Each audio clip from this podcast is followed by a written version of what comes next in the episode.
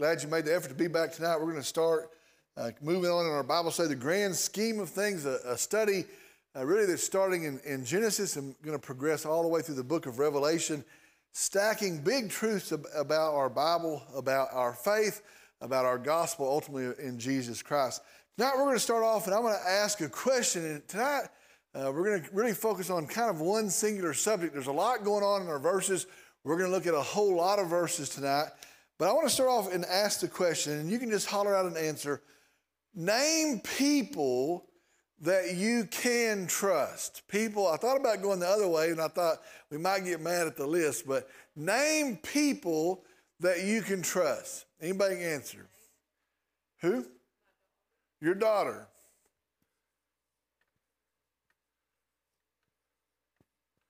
You can trust your daughter. Anybody else? Name people you can trust. Your pastor. Somebody said not hardly. I don't know. Anybody else? Somebody you can trust. Your mom.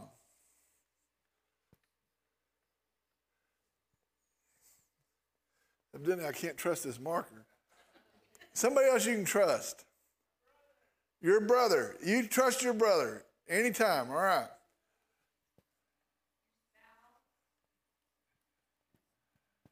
All right, your spouse.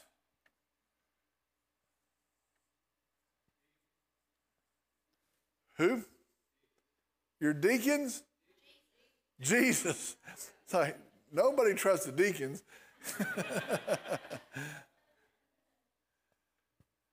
Anybody else? Your son. All right, both of them. Your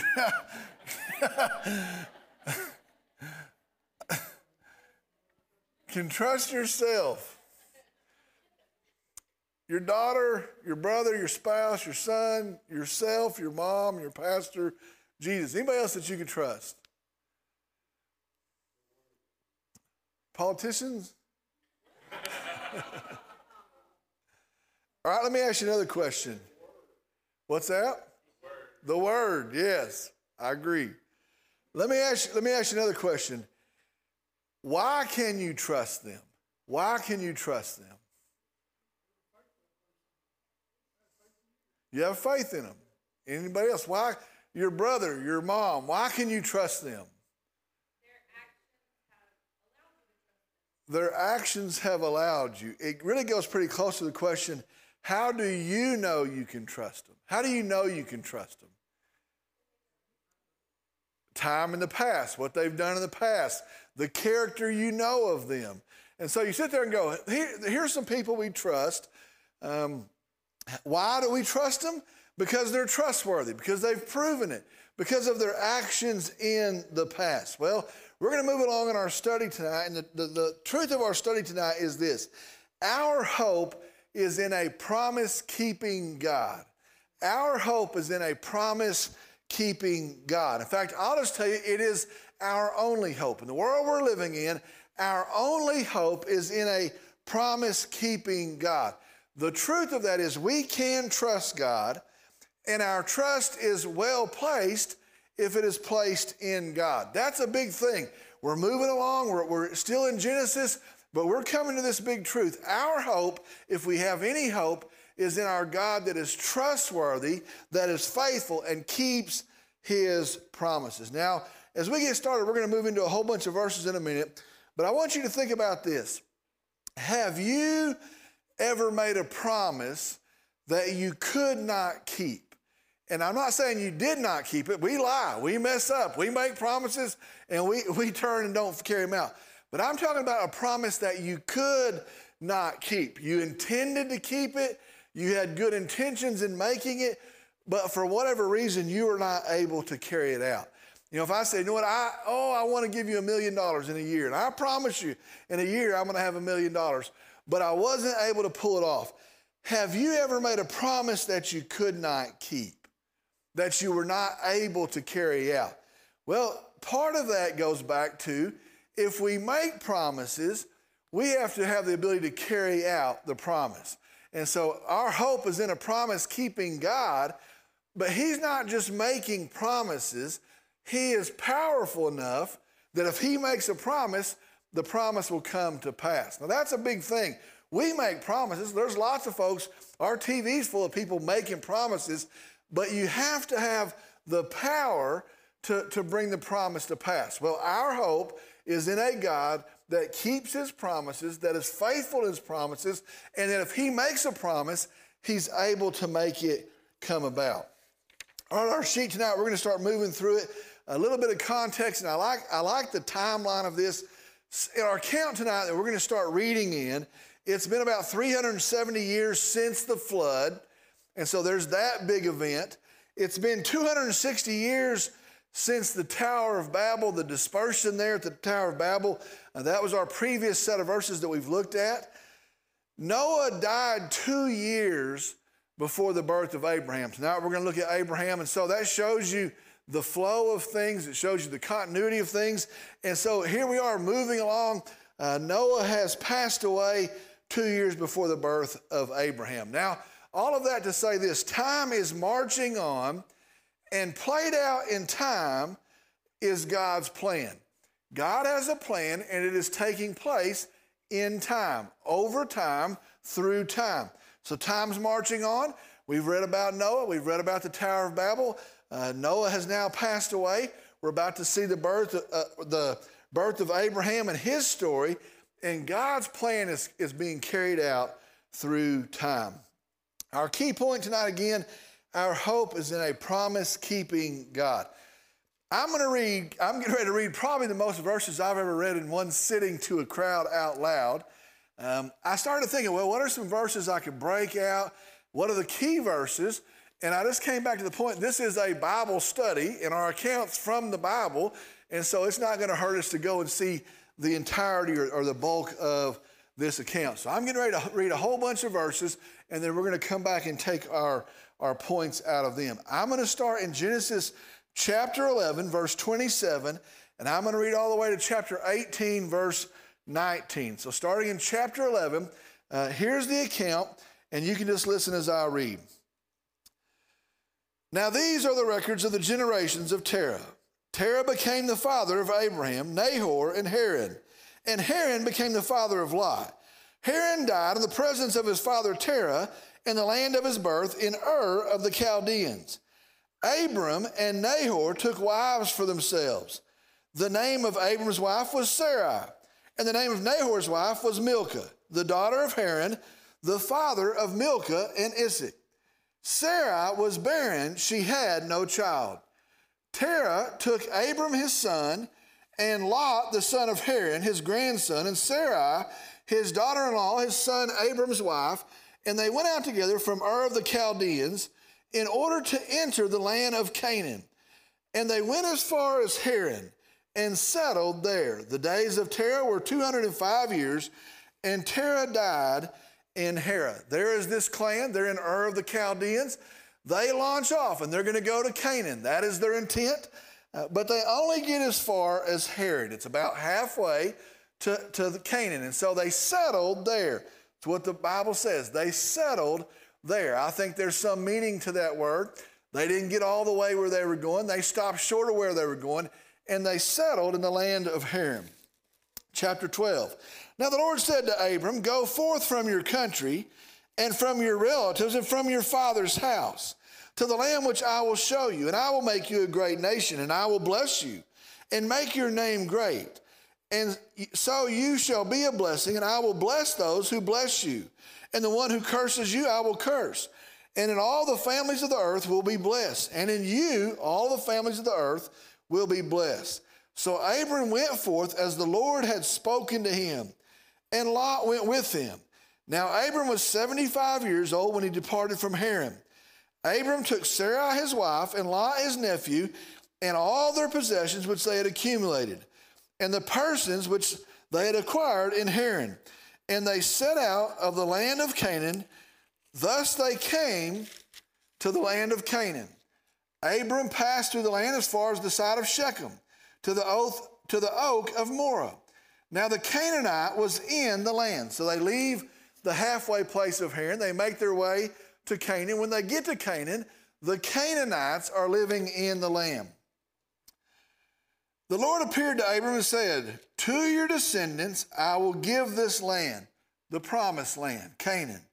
So he built an altar there to the Lord who had appeared to him. Then he proceeded from there to the mountain on the east of Bethel and pitched his tent with Bethel on the west and Ai on the east. And there he built an altar to the Lord and called upon the name of the Lord. Abram journeyed on, continuing toward the Negev. Now there was a famine in the land, so Abram went down to Egypt to sojourn there. In Canaan, there's a famine. He's going to go down to Egypt to travel there, to, to sojourn there. For the famine was severe in the land. It came about when he came near to Egypt that he saw Sarah, his wife. See now, I know you are a beautiful woman. When the Egyptians see you, they will say, This is my wife, and they will kill me but they will let you live.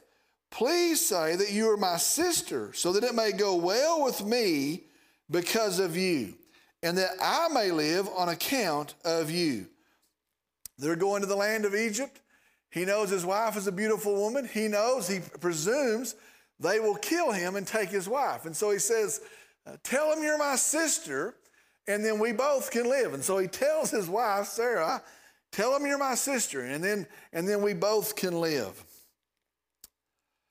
Please say you're my sister, so that it may go well with me because of you, and that I may live on account of you. It came about when Abram came into Egypt. The Egyptians saw that the woman was very beautiful. Pharaoh's officials saw her and praised her to Pharaoh, and the woman was taken into Pharaoh's house. Therefore, he treated Abram well for her sake and gave him sheep and oxen and donkeys, and male and female servants, and female donkeys and camels. But the Lord struck Pharaoh and his house with great plagues because of Sarai, Abram's wife. Then Pharaoh called Abram and said, What is this you've done to me? Why did you not tell me she was your wife? Why did you say she is my sister, so that I took her for my wife? Now then, here is your wife. Take her and go. Pharaoh commanded his men concerning him and they escorted him away with his wife and all that belonged to him. Chapter 13. So Abram went up from Egypt to the Negev, he and his wife and all that belonged to him, Lot with him. Now Abram was very rich in livestock, in silver, and in gold. He went on his journeys from the Negev as far as Bethel, to the place where his tent had been at the beginning, between Bethel and Ai to the place of the altar which he had made there formerly. And there Abram called on the name of the Lord. Now Lot, who went with Abram, also had flocks and herds and tents. And the land could not sustain them while dwelling together, for their possessions were so great that they were not able to remain together. And there was strife between the herdsmen of Abram's livestock and the herdsmen of Lot's livestock. Now the Canaanite and the Perizzite were dwelling then in the land. So Abram said to Lot, Please let there be no strife between you and me, nor my herdsmen and your herdsmen, for we are brothers. Is not the whole land before you? Please separate from me. If to the left, then I will go to the right. Or if to the right, then I will go to the left. They come to this place, they decide it's too crowded there. Their herdsmen are fighting, and so Abram, being an honorable man, says, Look at all this land. You want to go to the right? I'll go to the left. You want to go to the left? You choose, and I'll go to the right. Lot lifted up his eyes and saw all the valley of the Jordan, and it was well watered everywhere. This was before the Lord destroyed Sodom and Gomorrah, like the garden of the Lord, like the land of Egypt, and as you go to Zoar. So Lot chose for himself all the valley of the Jordan he picked the best land, the well watered land. He took all the best land. Thus they separated from each other. Abram settled in the land of Canaan, while Lot settled in the cities of the valley and moved his tents as far as Sodom. Now the men of Sodom were wicked exceedingly and sinners against the Lord. The Lord said to Abram, after Lot had separated from him, Now lift up your eyes and look at the place from where you are northward and southward and eastward and westward. For all the land which you see, I will give it to you and to your descendants forever. I will make your descendants as the dust of the earth, so that if anyone can number the dust of the earth, then your descendants can also be numbered. Arise, walk about the land through its length and breadth, for I will give it to you. Then Abram moved his tent and came and dwelt by the oaks of Mamre, which are in Hebron, and there he built an altar to the Lord. God promises him, as far as you can see, as far as your heel can walk, I'm going to promise you this land. Turning to chapter 15. After these things, the word of the Lord came to Abram in a vision, saying, Do not fear, Abram, I am a shield to you. Your reward shall be very great. Abram said, O Lord God, what will you give me since I am childless? And the heir of my house is Eliezer of Damascus. And Abram said, Since you have given no offspring to me, one born in my house is my heir. Then behold, the word of the Lord came to him, saying, This man will not be your heir, but one who will come forth from your own body, he shall be your heir. And he took him outside and said, Now look toward the heavens and count the stars, if you're able to count them. And he said, So shall your descendants be. Then he believed in the Lord and he reckoned it to him as righteousness. Listen to verse 6 again. Then he believed in the Lord, and he reckoned it to him as righteousness. And he said to him, I am the Lord who brought you out of the Ur of the Chaldeans to give you this land and possess it. He said, O Lord God, how may I know that I will possess it? So he said to him, Bring me a three year old heifer, and a three year old female goat, and a three year old ram, and a turtle dove, and a young pigeon. Then he brought all these to him and cut them in two and laid each half opposite the other. But he did not cut the birds. The birds of prey came down upon the carcasses, and Abram drove them away. Now, when the sun was going down, a deep sleep fell upon Abram, and behold, a terror and great darkness fell upon him. God said to Abram, Know for certain that your descendants will be strangers in a land that is not theirs where they will be enslaved and oppressed 400 years. But I will also judge the nation whom they will serve, and afterward they will come out with many possessions. As for you, you shall go to your fathers in peace. You will be buried at a good old age. Then in the fourth generation they will return here, for the iniquity of the Amorite is not yet complete. It came about when the sun had set that it was very dark, and behold, there appeared a smoking oven and a flaming torch which passed between these pieces. On that day, the Lord made a covenant with Abram, saying, To, to your descendants I have given this land, from the river of Egypt as far as the great river, the river Euphrates, the Kenite and the Kenizzite, and the Kadmonite, and the Hittite, and the Perizzite, and the Rephaim, and the Amorite, and the Canaanite, and the Girgashite, and the Jebusite. Now, let me explain that just a second. When the covenant was made, the tradition was they would take these animals and they would cut them in half. They would lay the two halves on each side of an aisle, and the two people making the covenant, we're going to talk about this a little bit more in a minute, would walk between the halves. It was sealed in blood. It was reminded in the death of these animals. And so it was a blood covenant. Well, notice here, we're going to see it in a little bit.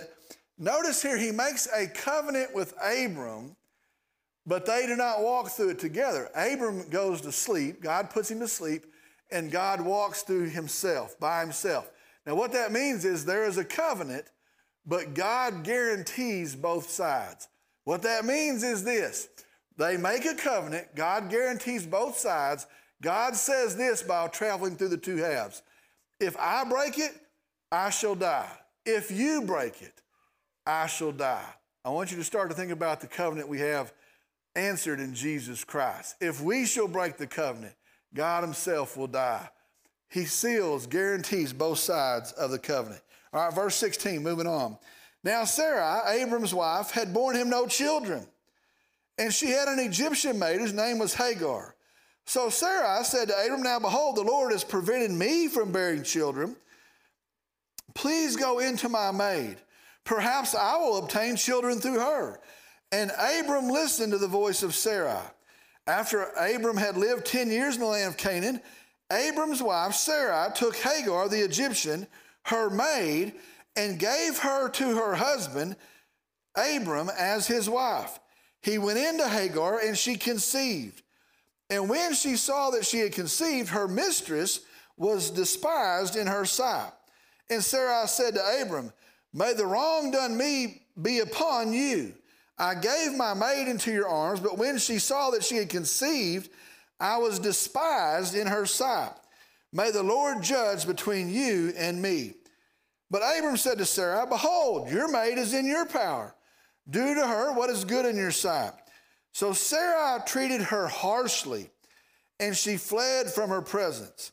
Now the angel of the Lord found her by a spring of water in the wilderness, by the spring on the way to Shur. He said, Hagar, Sarai's maid, where have you come from and where are you going? And she said, I am fleeing from the presence of my mistress, Sarai. Then the angel of the Lord said to her, Return to your mistress and submit yourself to her authority. Moreover, the angel of the Lord said to her, I will greatly multiply your descendants so that they will be too many to count. The angel of the Lord said to her further, Behold, you are with child, and you will bear a son, and you shall call his name Ishmael, because the Lord has given heed to your affliction. He will be a wild donkey of a man. His hand will be against everyone, and everyone's hand will be against him. And he will live to the east of all of his brothers. Then she called the name of the Lord who spoke to her, You are a God who sees. For she said, have I even remained alive here after seeing him? Therefore the well was called Beer Roi. Behold, it is between Kadesh and Bered. So Hagar, Hagar bore Abram a son, and Abram called the name of his son, who Hagar bore, Ishmael. Abram was 86 years old when Hagar bore Ishmael to him. Chapter 17. Now, when Abram was 99 years old, the Lord appeared to Abram and said to him, I am God Almighty. Walk before me and be blameless. I will establish my covenant between me and you, and I will multiply you exceedingly. Abram fell on his face, and God talked with him, saying, As for me, behold, my covenant is with you, and you will be a father of a multitude of nations. No longer shall your name be called Abram, but your name shall be Abraham. For I have made you a father of a multitude of nations. I will make you exceedingly fruitful, and I will make nations come from you, and kings will come forth from you.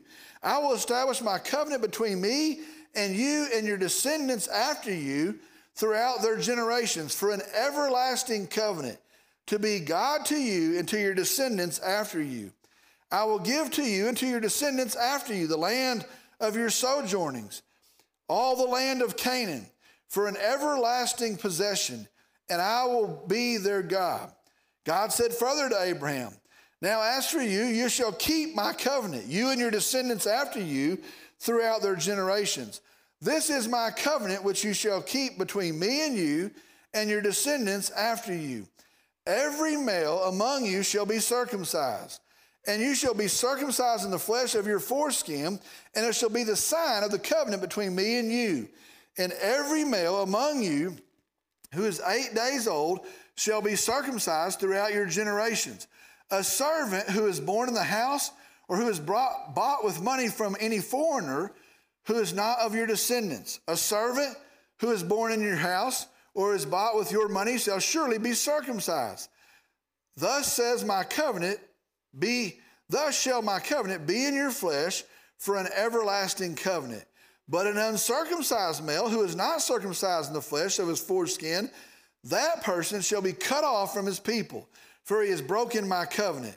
Then God said to Abraham, As for Sarai, your wife, you shall not call her name Sarai, but Sarah shall be her name. I will bless her, and indeed I will give you a son by her. Then I will bless her, and she shall be a mother of nations. Kings of people will come from her. Then Abraham fell on his face and laughed and said in his heart, Will a child be born to a man 100 years old? And will Sarah, who is 90 years old, bear a child? And Abraham said to God, Oh, that Ishmael might live before you. But God said, No. But Sarah, your wife, will bear you a son, and you shall call his name Isaac. And I will establish my covenant with him for an everlasting covenant for his descendants after him. As for Ishmael, I have heard you. Behold, I will bless him and will make him fruitful and will multiply him exceedingly. He shall become the father of 12 princes, and I will make him a great nation. But my covenant I will establish with Isaac, whom Sarah will bear to you at this season next year. When he finished talking with him, God went up from Abraham. Then Abraham took Ishmael his son and all the servants who were born in his house and all who were bought with his money, every male among the men of Abraham's, house, Abraham's household, and circumcised the flesh of their foreskin in the very same day as God had said to him. Now, Abraham was 99 years old when he was circumcised in the flesh of his foreskin, and Ishmael, his son, was 13 years old when he was circumcised in the flesh of his foreskin. In the very same day, Abraham was circumcised and Ishmael his son. All the men of his household who were born in the house or bought with money from a foreigner were circumcised with him. Chapter 18. Now the Lord appeared to him by the oaks of Mamre while he was sitting at the tent door in the heat of the day. When he lifted up his eyes and looked, behold, three men were standing opposite him. And when he saw them, he ran from the tent door to meet them and bowed himself down to the earth and said, my Lord, if now I have found favor in your sight, please do not pass your servant by. Please let a little water be brought and wash your feet and rest yourselves under the tree. And I will bring a piece of bread that you may refresh yourselves. After that, you may go on, since you have visited your servant. And they said, So do as you have said. So Abraham hurried into the tent to Sarah and said, Quickly prepare three measures of fine flour knead it, and make bread cakes. Abraham also ran to the herd and took a tender and choice calf and gave it to the servant, and he hurried to prepare it. He took curds and milk and the calf which he prepared and placed it before them, and he was standing by them under the tree as they ate. Then they said to him, Where is Sarah, your wife? And he said, There in the tent. He said, I will surely return to you at this time next year, and behold, Sarah, your wife, will have a son. And Sarah was listening at the tent door, which was behind him. Now, Abraham and Sarah were old and advanced in age. Sarah was past childbearing. Sarah laughed to herself, saying, After I've become old, shall I have pleasure, my Lord being old also? And the Lord said to Abraham, Why did Sarah laugh, saying, Shall I indeed bear a child when I am so old? Is anything di- too difficult for the Lord? At the appointed time, I will return to you at this time next year, and Sarah will have a son. Sarah denied it, however, saying, I did not laugh, for she was afraid. And he said, No, but you did laugh. Then the men rose up from there and looked down toward Sodom, and Abraham was walking with them to send them off. The Lord said, Shall I hide from Abraham what I'm about to do? Since Abraham will surely become a great and mighty nation and in him all the nations of the earth will be blessed. For I've chosen him so that he may command his children and his household after him to keep the way of the Lord by doing righteousness and justice, so that the Lord may bring upon Abraham what, has, what he has spoken about him. We're going to stop right there tonight. That's a whole lot of stuff. That's a whole lot of history. That's a whole lot of information.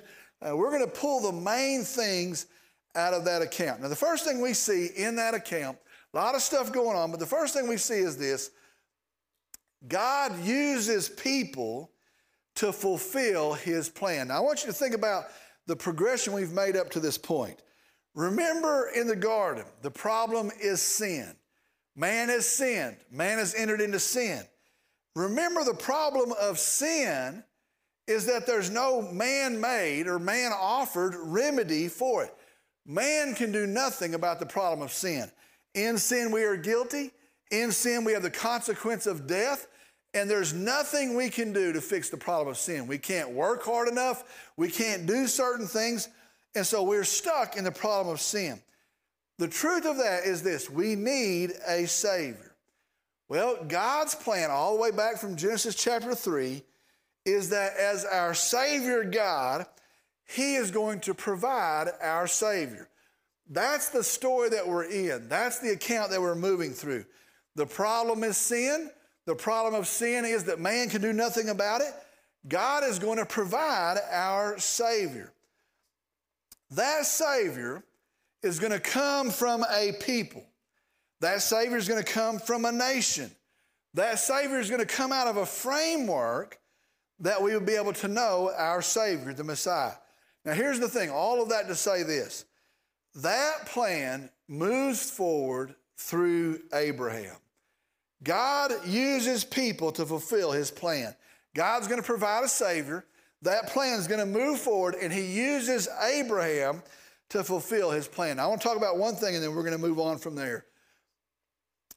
Abraham is chosen for this role of service. God chose him. He could have chosen anybody. He chooses Abraham, that through him is going to be a nation, and out of the nation is going to come Christ, is going to come Jesus. He doesn't choose Abraham for salvation. There's some that get that mixed up. He doesn't say, I choose you to be saved and not somebody else to be saved. It's not talking about salvation. We're going to see how he's saved. No, it is saying, I'm choosing him to work my plan through him. Now, let me tell you something. Today, that's still the same. That's always been the same. God works through people. And you might say, well, why does he work through them and not through me? Why does he work in a different way through them than he does through me? It's God's wisdom, it's God's plan. He's to he's to work through Abraham.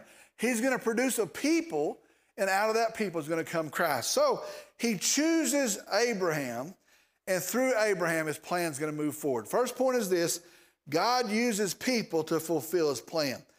Now, the second part of that is this God uses imperfect people in his plan because all people are imperfect. Now, let me, let me point this out. I think it's a pretty interesting thing. We just read some crazy stuff, and let me, let me explain it a little bit better. God cannot and does not use perfect people. You know why? Because there's not any. That's the great reason why.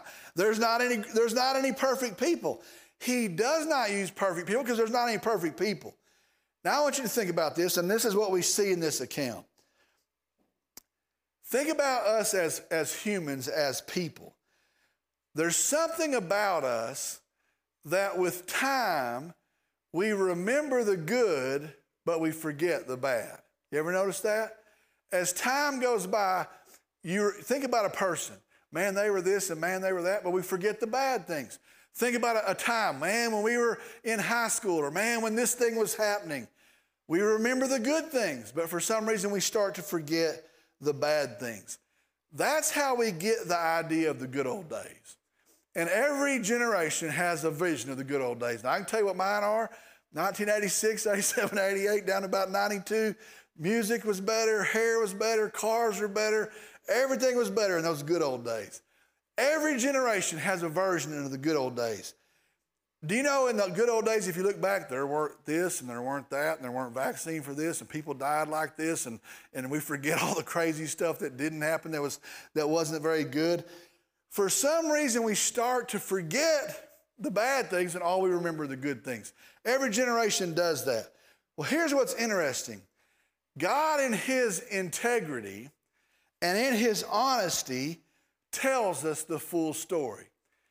If we were to come back and say, you know what, I want, I want you to remember my story, but I want to leave out some parts of it. And I want you to forget some other parts of it. God's not like that.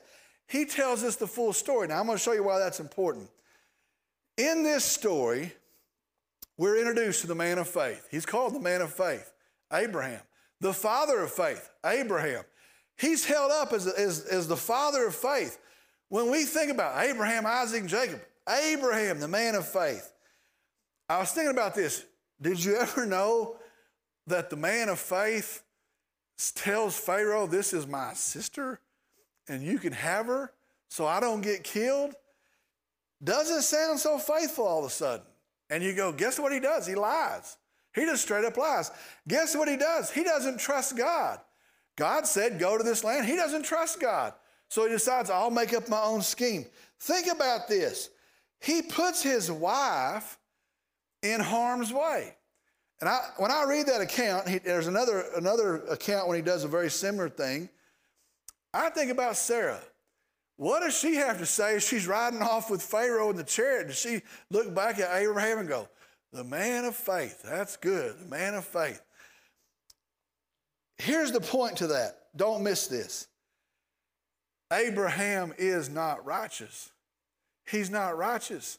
He's flawed. In fact, evidently, he's seriously flawed. He, he needs a Savior. And I, I read that, I think, you know what, we could talk about Abraham so much, we forget. Abraham was a mess like we are. Abraham got scared of Pharaoh like we might have. Abraham lies like we lie. Abraham was not righteous. But I want to show you this. We passed over it, it's in chapter 15, verse 6.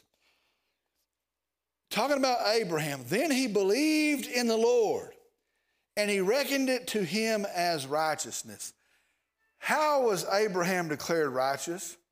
Not because he was righteous, not because he never messed up. It says because he believed in the Lord. By faith, he is declared righteous. It is reckoned to him, it means it is counted toward him as righteousness. You know what? Abraham needed a Savior. You know what? He couldn't earn it on his own. But you know what? By faith, by believing in the Lord, it is credited to him as righteousness. That is our gospel. God uses imperfect people because that's all there are, are imperfect people.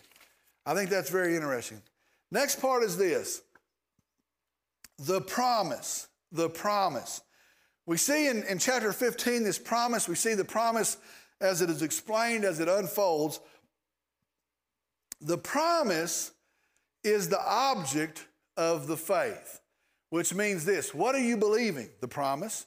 What are you trusting in? The, the maker of the promise. The promise is the object of the faith. The promise is the framework for the delivery of the Messiah, of the Savior. It is the way we understand who Jesus is because of this promise. Now, let me explain this. Covenant is a Hebrew word that means to bind, to rope together, to tie together. A covenant. A covenant, it was an oath bound promise, usually marked with the shedding of blood. The two halves they walk through, it is marked in, in a symbolic fashion to the shedding of blood. It is a promise, a covenant made in blood. Now, I want you to see this. It is the strongest form of commitment in that culture. There's not a stronger form of commitment. It is not a mutual contract because you know what you can do? You can break a contract. If you pay a lawyer, you can break a contract. It is not an agreement. You know what? You can go back on an agreement. It is not an alliance where, hey, we have the same motivation. Let's just get together and agree on this. It is the strongest form of commitment. It is a blood covenant guaranteed with your life made in blood. I want to I want to point out two things here. First thing in chapter 15 we see God himself guarantees both sides of the covenant. If he breaks it, he'll die. If we breaks, break it, he will pay with his own blood himself. The second thing is this, and I, and I talk to folks when they're about to get married. Did you know another covenant is marriage? Marriage is a covenant relationship. Uh, we are going into a marriage in a covenant relationship. Um, sometimes when, when folks come in, they're going to talk about getting married. I say, we say in our modern marriage ceremony, until death do us part. And we think, you know what, we'll be married until one of us passes away for whatever reason, then we're going to be free of this. And the truth is, you're making a promise that if you should break it, you should pay with your life. And I always tell them we don't have anybody at the church that's assigned to go kill people that break their marriage covenants, but that heaviness ought to weigh on us as we're considering marriage. It is a blood covenant, the same thing that we see here. So it is, it is a promise, an oath-bound promise marked with the shedding of blood, the strongest form of commitment. God makes this covenant. All right, there's a couple signs of the covenant. How do we know, uh, how are we reminded of the covenant? Let me tell you uh, three signs. There's some others you could pull out. The first sign of the covenant is they are given new names. Abram becomes Abraham, Sarai becomes Sarah.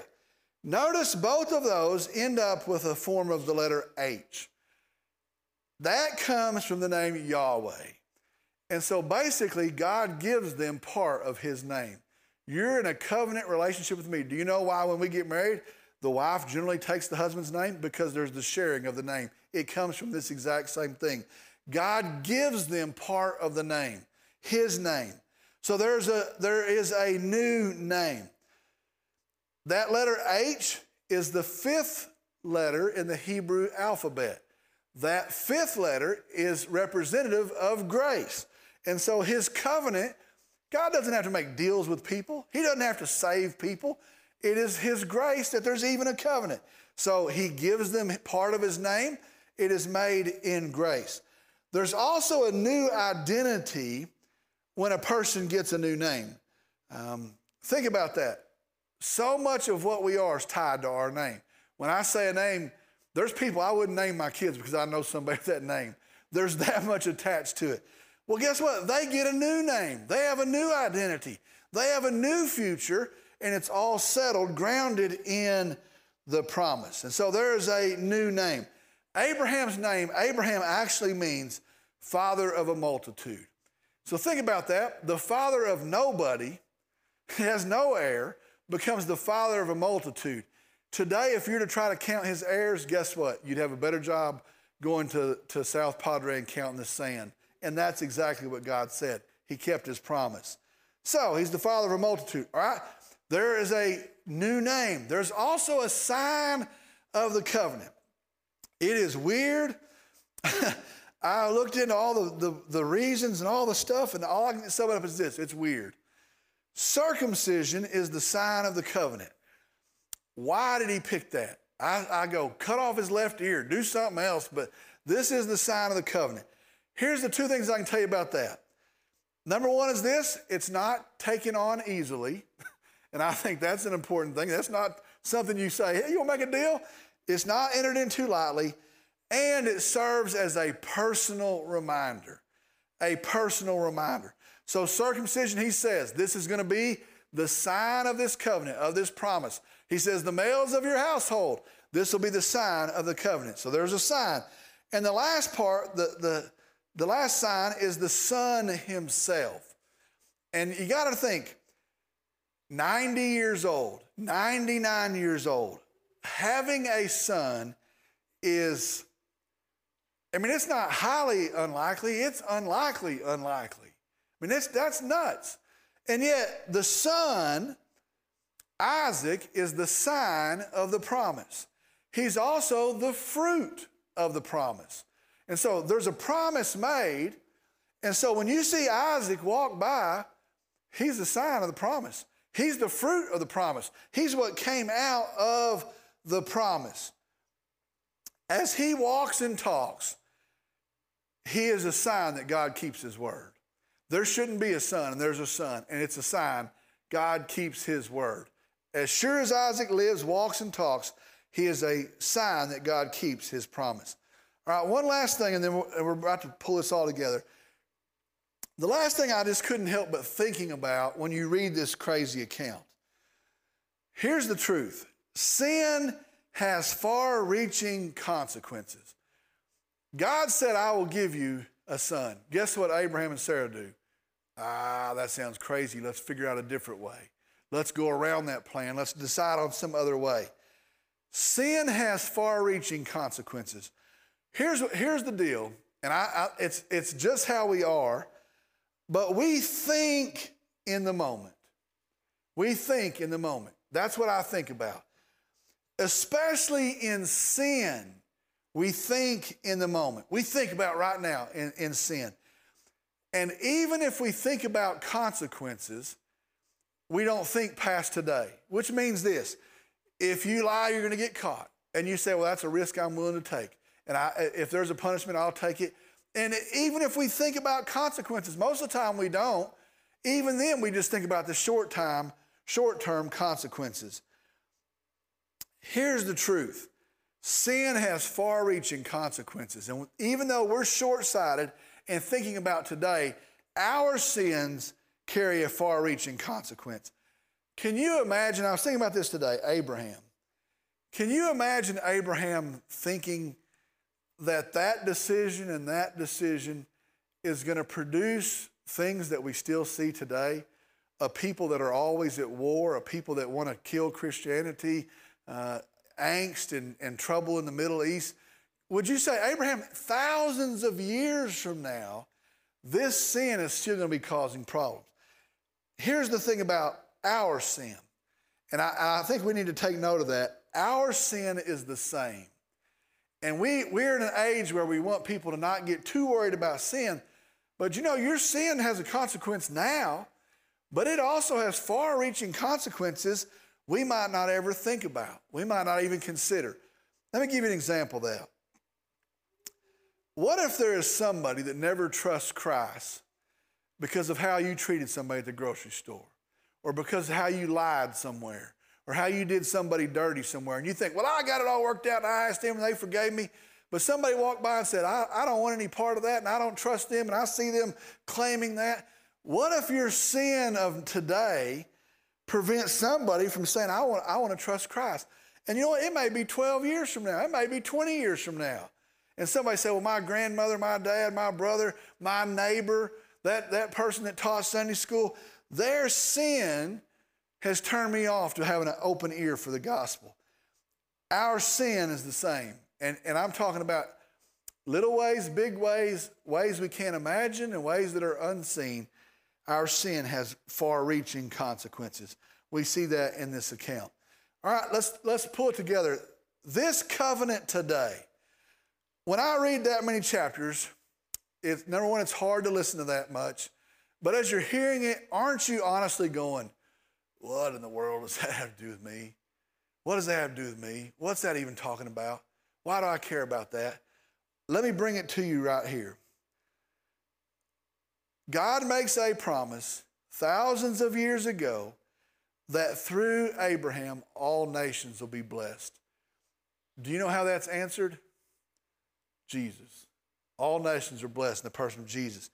He makes a promise to Abraham that in your seed, is what it says in Hebrews, singular, that all nations will be blessed. That seed is Jesus. Did you know that covenant pertains to us in that we're saved by faith in Jesus?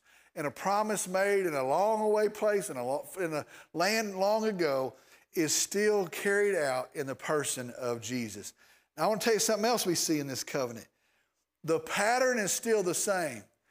Abraham was not righteous, he was saved by faith. Guess what? Not one of us. The Bible says, no, not one. We're righteous. We're saved by faith in the seed of the promise. It's still Jesus. What does this mean to us today? God hasn't lied. God has kept his word. His promise holds true. We have salvation in the seed of Abraham in Jesus Christ himself. That is good news for us tonight. Listen to this last verse Galatians chapter 3, verses 24 and 29. Therefore, the law has become our tutor to lead us to Christ, so that we may be justified by faith. We're set right with God by faith.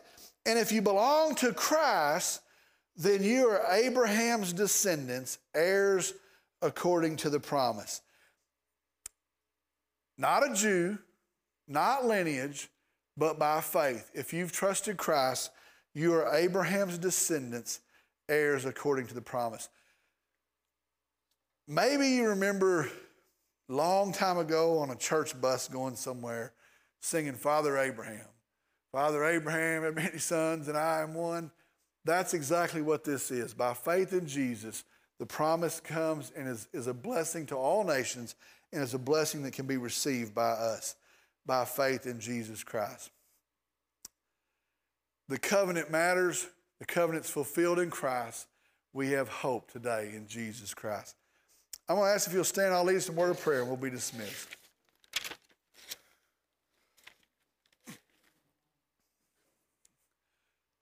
Glad you're here. Dear Father, we come. We're thankful for tonight. We're thankful for our church. We're thankful for the ability to learn your word, to hear your truth, to build a framework, a foundation of, that we can understand the gospel and the grace of our Savior Jesus that we would understand that not one of us is righteous, but that in the faith placed in Christ, that we're made righteous, saved by faith in Jesus. Lord, I pray, thank you for the food we ate tonight, for those that cooked it, those that laughed around tables and fellowshipped. And we praise you for that opportunity, Lord. I pray for our kids that are meeting right now, hearing about a promise, hearing about a God that keeps a promise. I pray that a foundation is built that will endure, that'll stand the test of time. I pray for our youth, the same thing tonight as they learn, as they grow, as they hear of the same God. I, I pray, Lord, that it stands in their minds and in their hearts, that it's a foundation again that will endure. And then I pray for us tonight.